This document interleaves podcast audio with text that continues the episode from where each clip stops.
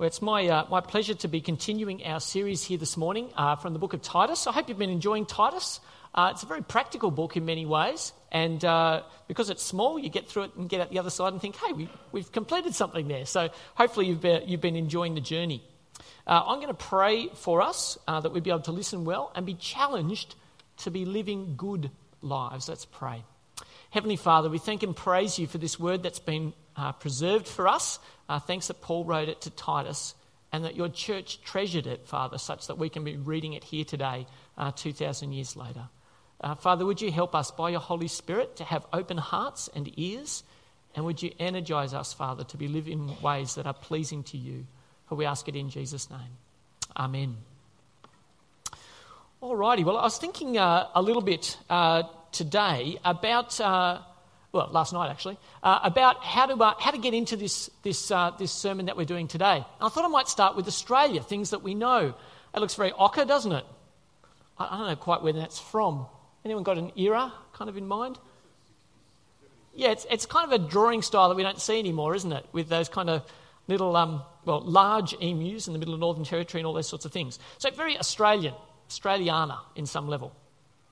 And uh, what I want to think for a second is uh, to take the temperature of Australia. Uh, not almost 100 degrees, but it was a nice little image. Uh, to, take, to take the temperature of Australia and just think for a second what's the world that we're swimming in like? If we had to diagnose our world at the moment, in particular our little corner of the world, Australia, what's it like at the moment? And what would God's word say to us? I think we're going to see today that what God's word says to us is something quite at odds with the way our culture is going. So I just want to take a little temperature, a little dip in the water, and say, what's our, what's our Australia like at the moment? So let's, um, let's ask some questions. Uh, if we were to ask Australians, how are you doing? What, what's the answer to that? Hey, how are you doing?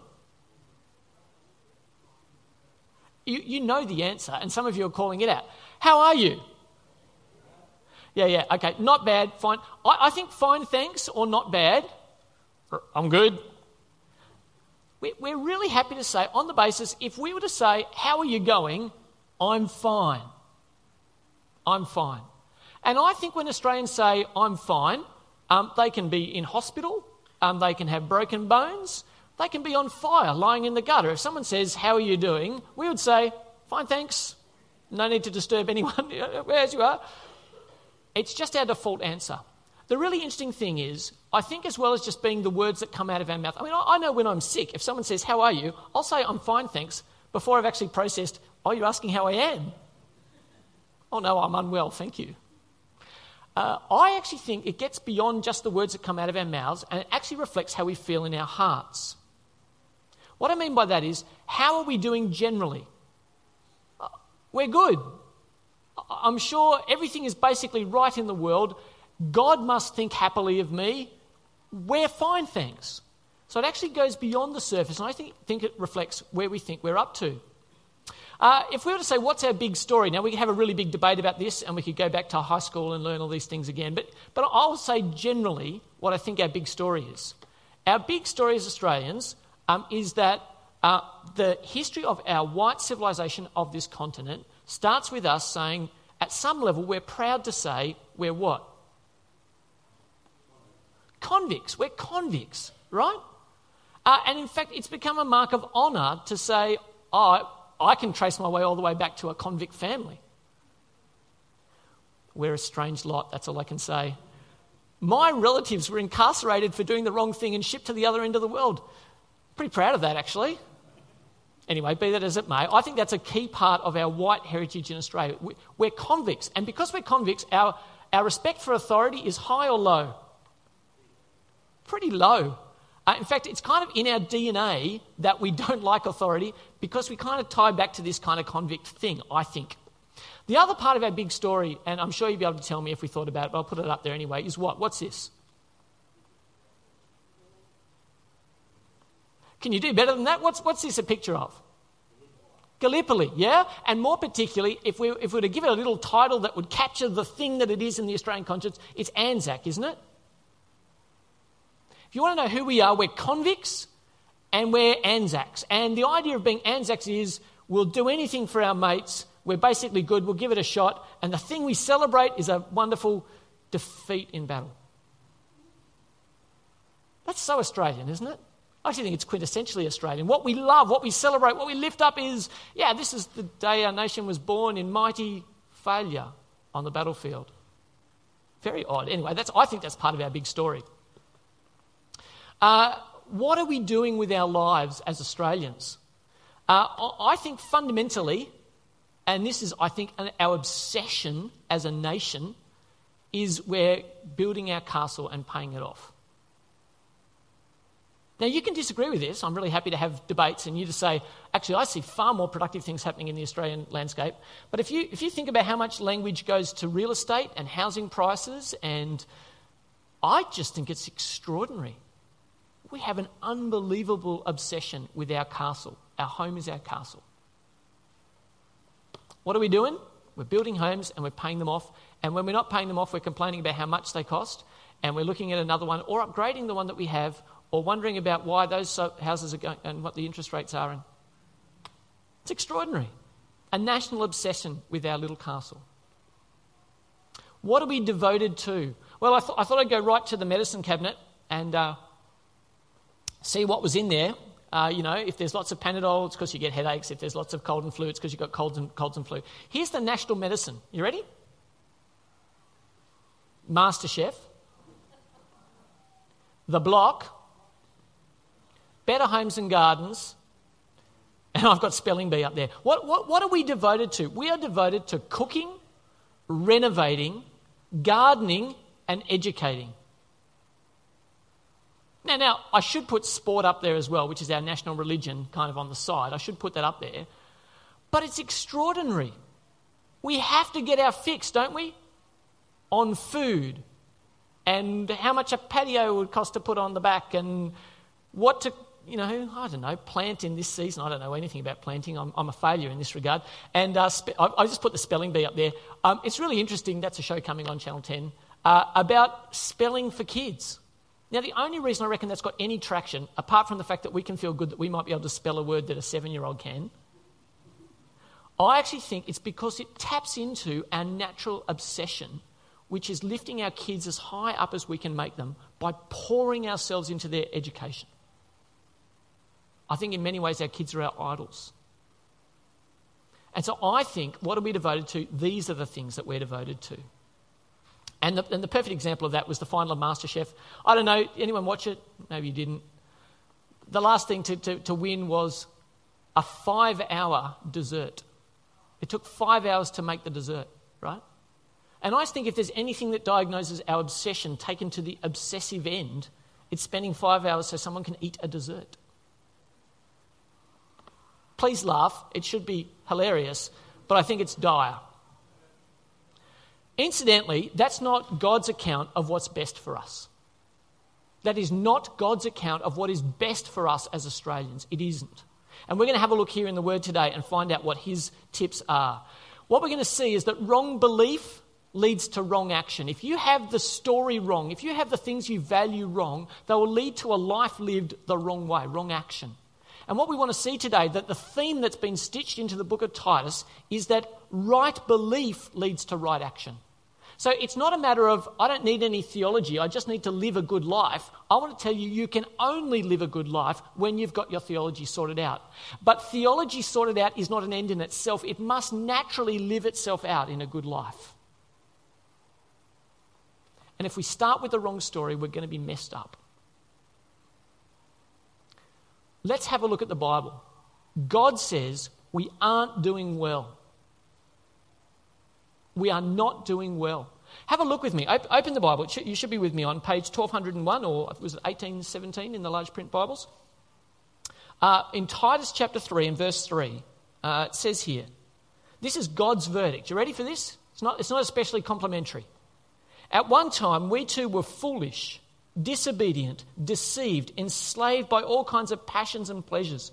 We lived in malice and envy, being hated and hating one another. Wow.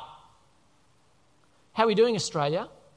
Well, God's verdict is before we found new life in Jesus, that we were his enemies that we lived in disobedience and malice and envy, that we were slaves to our passions and desires. Now, guys, that is not a complimentary picture. It is not a complimentary picture, but we need to face up for the fact that our God, who incidentally, newsbreak, isn't us. His standard on us is actually that we're falling short. That before we meet Jesus, Australia out there, and each one of us before we met him, we're actually living at odds with God's good plan. Second, we see that God says there's actually a better story. So we have a national story. God actually says, I can take your national story and give you a far better story, an overarching story to make sense of your life. Have a look with me. Let's, let's dive in here. This is the really good stuff, you know. Uh, so we're in uh, Titus chapter 3 and verses 4 to 7. So, so we were living as his enemies, right? But, to stop and let you listen, that, that isn't the whole story, right? There's a second part. And, and I think if you're sitting here and you go, who wants to hear the bad news about Australia? Who wants to hear that God's a grumpy, bad head, you know? No one wants to hear that God's just angry and upset. Surely we're just playing into the, all the stereotypes of what the world would think about us as church, you know? Boo hiss. No fun in this place. Have a listen to what he says. God diagnoses that we're not living right, and then he says, but. Have a look with me at verse 4. But when the kindness and love of God our Saviour appeared, he what? Verse 5. Call it out. He saved us. Why did He save us? Because we were so excellent, because we're doing such a good job of looking after our lawn and paying off our mortgage. Is that why He saved us? It says here, not because of the righteous things we had done, but because of His mercy. He saved us through the washing of rebirth and renewal by the Holy Spirit, whom He poured out on us generously through Jesus Christ our Saviour, so that having been justified by His grace, we might become heirs, having the hope of eternal life. Isn't that awesome?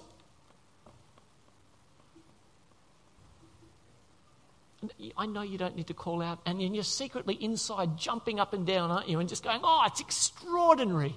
The kindness and love of God our Savior appeared. He saved us when we were unworthy. When we were His enemies, He saved us. How brilliant. Yep. Gee, I love you guys. And, and honestly, we don't, need to, we don't need to have un Australian shows of emotion, okay? So I get that.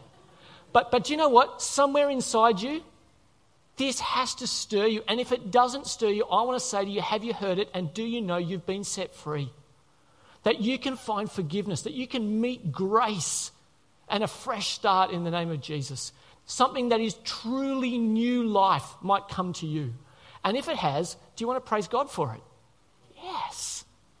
Be refreshed in the beauty of the good news. There is a better story than convicts and Anzacs for you and for me. There is redemption from the living God.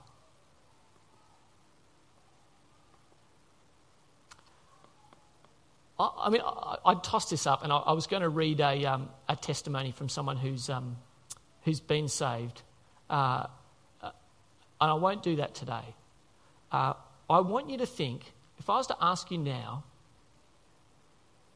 could I have you come up the front personally? I asked you to come up the front and, and I picked up the microphone here and I said, hey, the kindness and love of God our Saviour appeared, tell me your story. Have you got a before that's now been transformed by the living God? Are you able to tell me? Now, some of you will be able to say wonderfully because of God's great grace, do you know what? I can't remember a day when I didn't know Jesus. Some of you like that? And you're thinking to yourself, oh, gracious, I don't have an awesome story like that. I wasn't a drug dealer on the streets of New York and uh, somebody came and said, you don't have that story. But what you do have is you have an account of the fact that God has been changing your passions and desires, that you are not the person you used to be. Yes? And that's His work in you. And it's a beautiful testimony to the fact that we are being made new here. And it's God's work in us. Have a look with me at what, what this actually looks like. Uh, I think this is extraordinary. H- have a look with me at who saves us in verse 4. But when the kindness and love of God, our Savior, God our Savior. So God the Father here is called our Savior. That's pretty unusual. You don't normally see him called our Savior, right?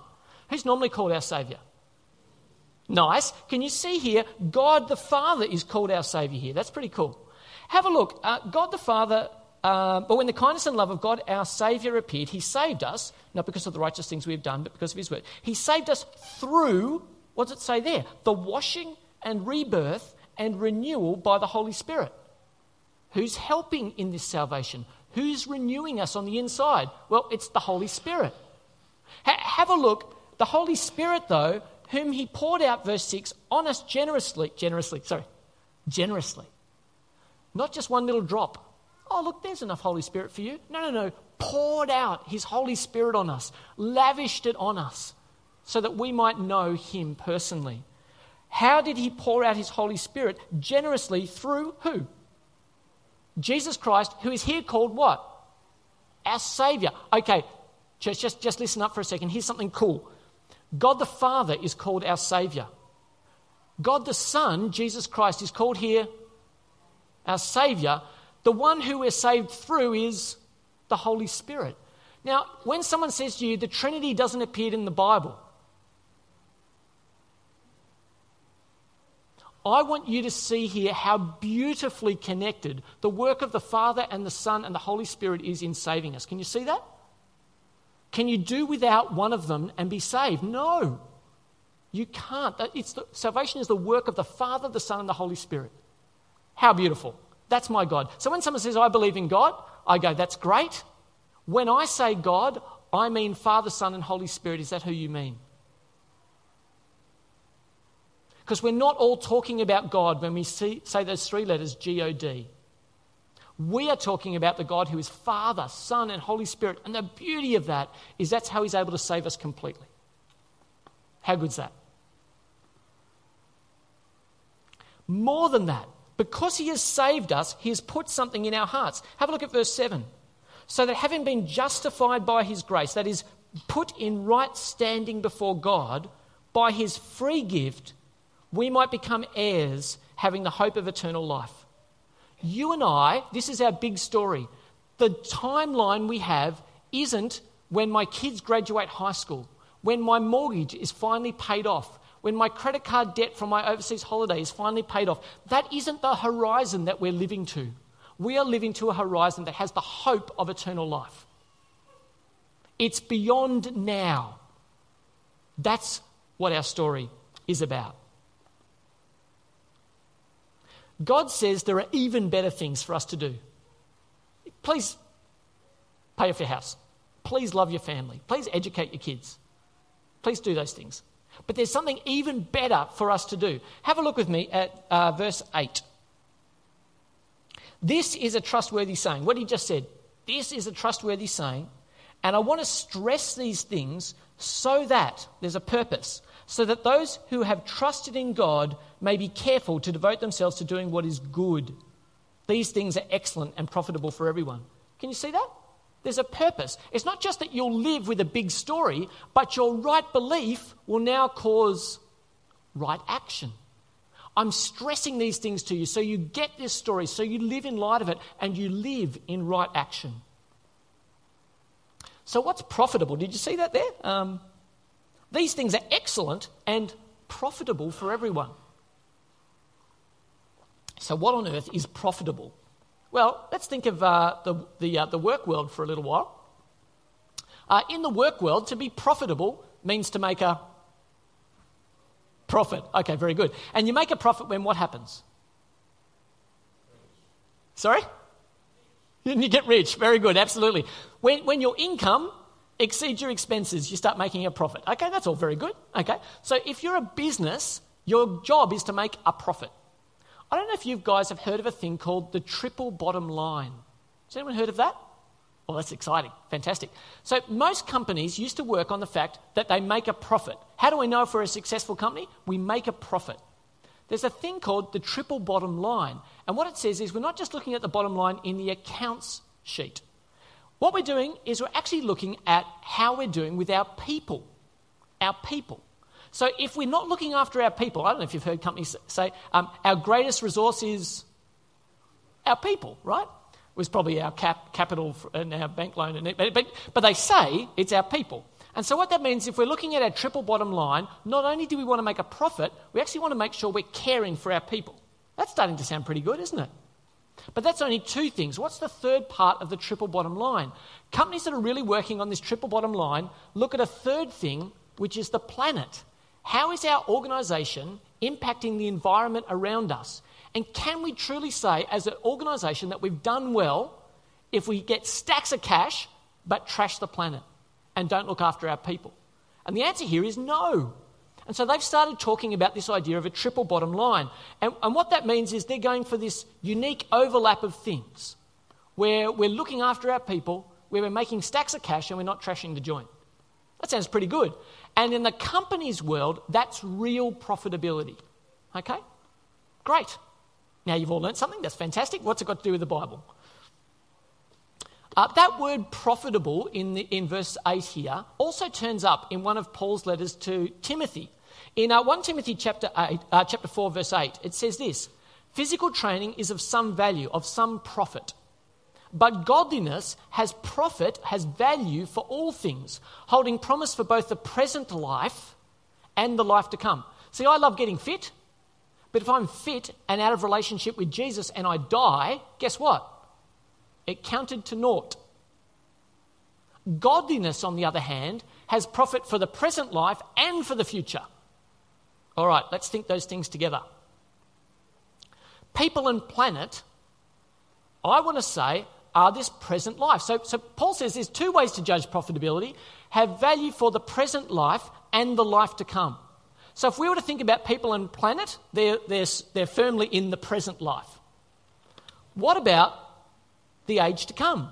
Well, you remember God gave us that new horizon when He put that hope in our hearts. Now we're able to think of the life to come. You with me? Okay, let's put that together. I want to ask us Does our idea of what is good have a dual horizon? Do we have a double bottom line for a profitable life of doing good? The double bottom line is Does it have impact for this present age?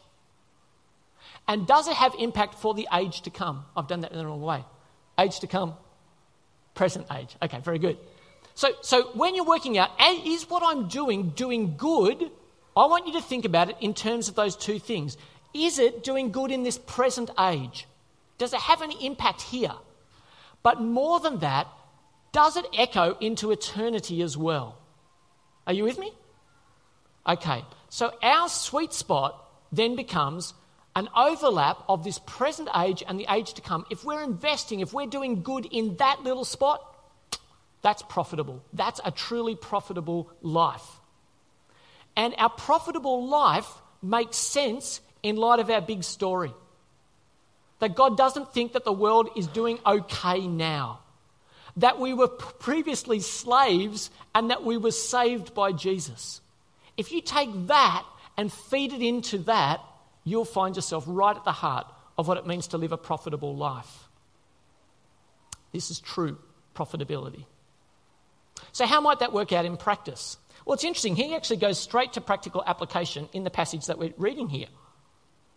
And you might have thought, it's a shame that this other stuff gets in the way of this brilliant passage, but let's have a look at it, and I think it makes sense. Um, I don't know if you've walked past a bad busker recently. It's funny, we don't get many buskers out here, do we? Anyway, I, I used to uh, go to uh, uni via, the, um, by, Central Station. And, you know, you walk along and you can hear somebody warbling from, you know, 100 metres away. And you're like, oh, I'm going to just turn my head away as I walk past. That idea of ignoring actually is what uh, is, uh, is mentioned here. Have a look with me um, at Titus 3 9 to 11. So he's been told to do things that are excellent. In verse 9, it says, But avoid foolish controversies and genealogies and arguments and quarrels about the law, because these are unprofitable and useless. Warn a divisive person once, and then warn them a second time. After that, have nothing to do with them. You may be sure that such people are warped and sinful, they are self condemned. Uh, in essence, Paul is saying to, Tim, to Titus here, mate, if you've got people who persist in just rabbiting on about all the stuff that's on the periphery, he said, warn them once to stop it. If they keep teaching things that are right out there that are not helpful, he actually says, ignore them. will we shun the persistent, divisive person? And what that means in essence is we'd go and talk to them, we'd say, hey, look, you're banging on about something that doesn't really matter. Can you please stop? They don't listen, they keep going.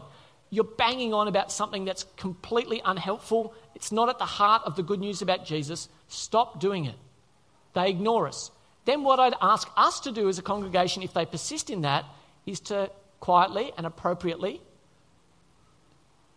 ignore them so that the teaching might not catch hold and corrupt all of us, and that they might realize, you know what, the fellowship I enjoy is so much better than my silly argument. I want to come back and join everyone again. So, part of living the good life is to recognize those who are being unprofitable and to shun them if they're persistently unrepentant. Can you see that? It's not just, oh, we don't like you, everyone's going to turn their back on you. Not that. Okay. Uh, then he says something really cool. I love this, ladies. Aren't they beautiful? Uh, farewelling. Uh, have a look with me at Titus 3 12 to 13. On the other hand, not divisive people, but people who are preaching the good news about Jesus, those people, when they, when they come to you, he says, As soon as I send Artemas or Tychicus to you, do your best to come to me at Nicopolis, because I've decided to winter there. Do everything you can to help Zenas the lawyer and Apollos on their way. See that they have everything they need. You will do well, church, if you'll equip messengers of new life. So, Paul's going to send some guys to come in and help the church. As they help the church, send them on their way well. Love them, support them, and send them on their way well. If you're living a profitable life, you'll shun the persistent, divisive one, and you'll love and support the one who's trying to help us grow in that. You see how that works? Nice. Send them on their way well, he says. Lastly, God says there's a better devotion than five hours on dessert. There's something better to pour our lives into. Incidentally, if you're a brilliant pastry chef, can I chat with you? Um, I, I, it's not that you can't make beautiful food, okay? But I want to know what you're doing while you're making beautiful food.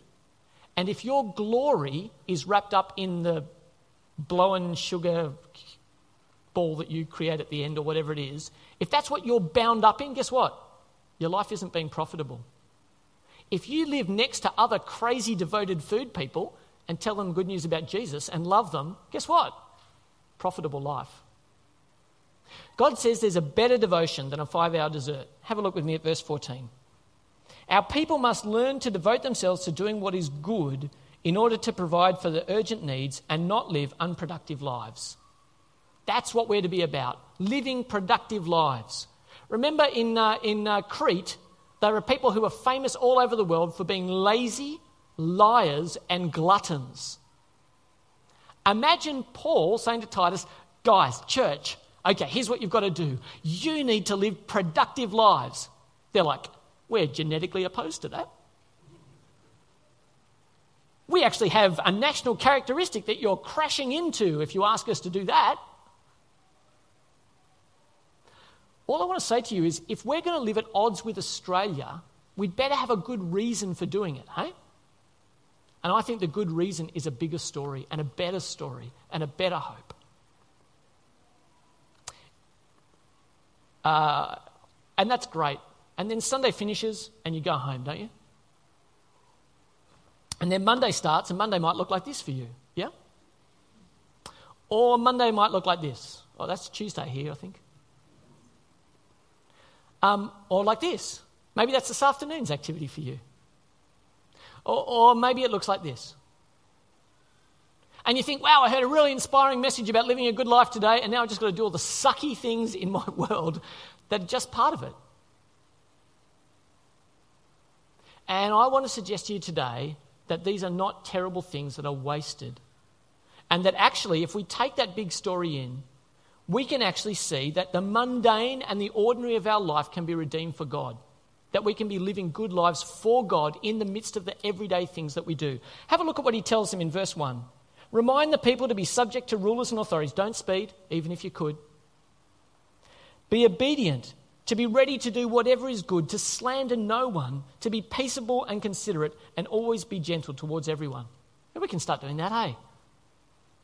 And we can start living those characteristics of the good life right where we are in our homes, in our workplaces, in our cars on the way there, we can actually be living a good life. Because right belief will lead to right action wherever we are.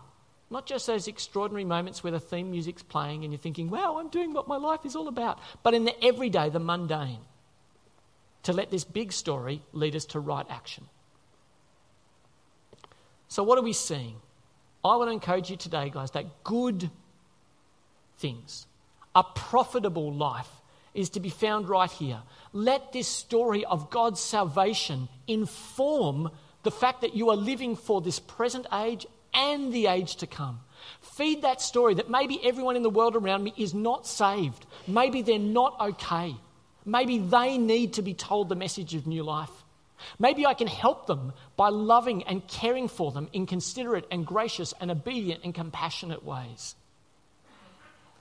And so I want to say to you guys th- this plan that we have, when we talk about giving the message of new life and living new life for Jesus, it's at the heart of what God believes a passionate life, a profitable life is all about.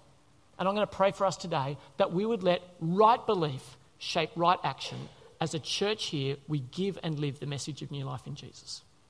Let's pray. Uh, Heavenly Father, would you help us to see the world around us, particularly Australia, afresh? Father, would you help us to hear your verdict Father, would you help us to see in ourselves where we're captured by our culture? Heavenly Father, remind us afresh of the great story that we're a part of. We thank you, Father, that you have saved us through your Son by your Holy Spirit, that you've washed us and renewed us and called us to live good and profitable lives. And we ask you to help to do that in Jesus' name. Amen.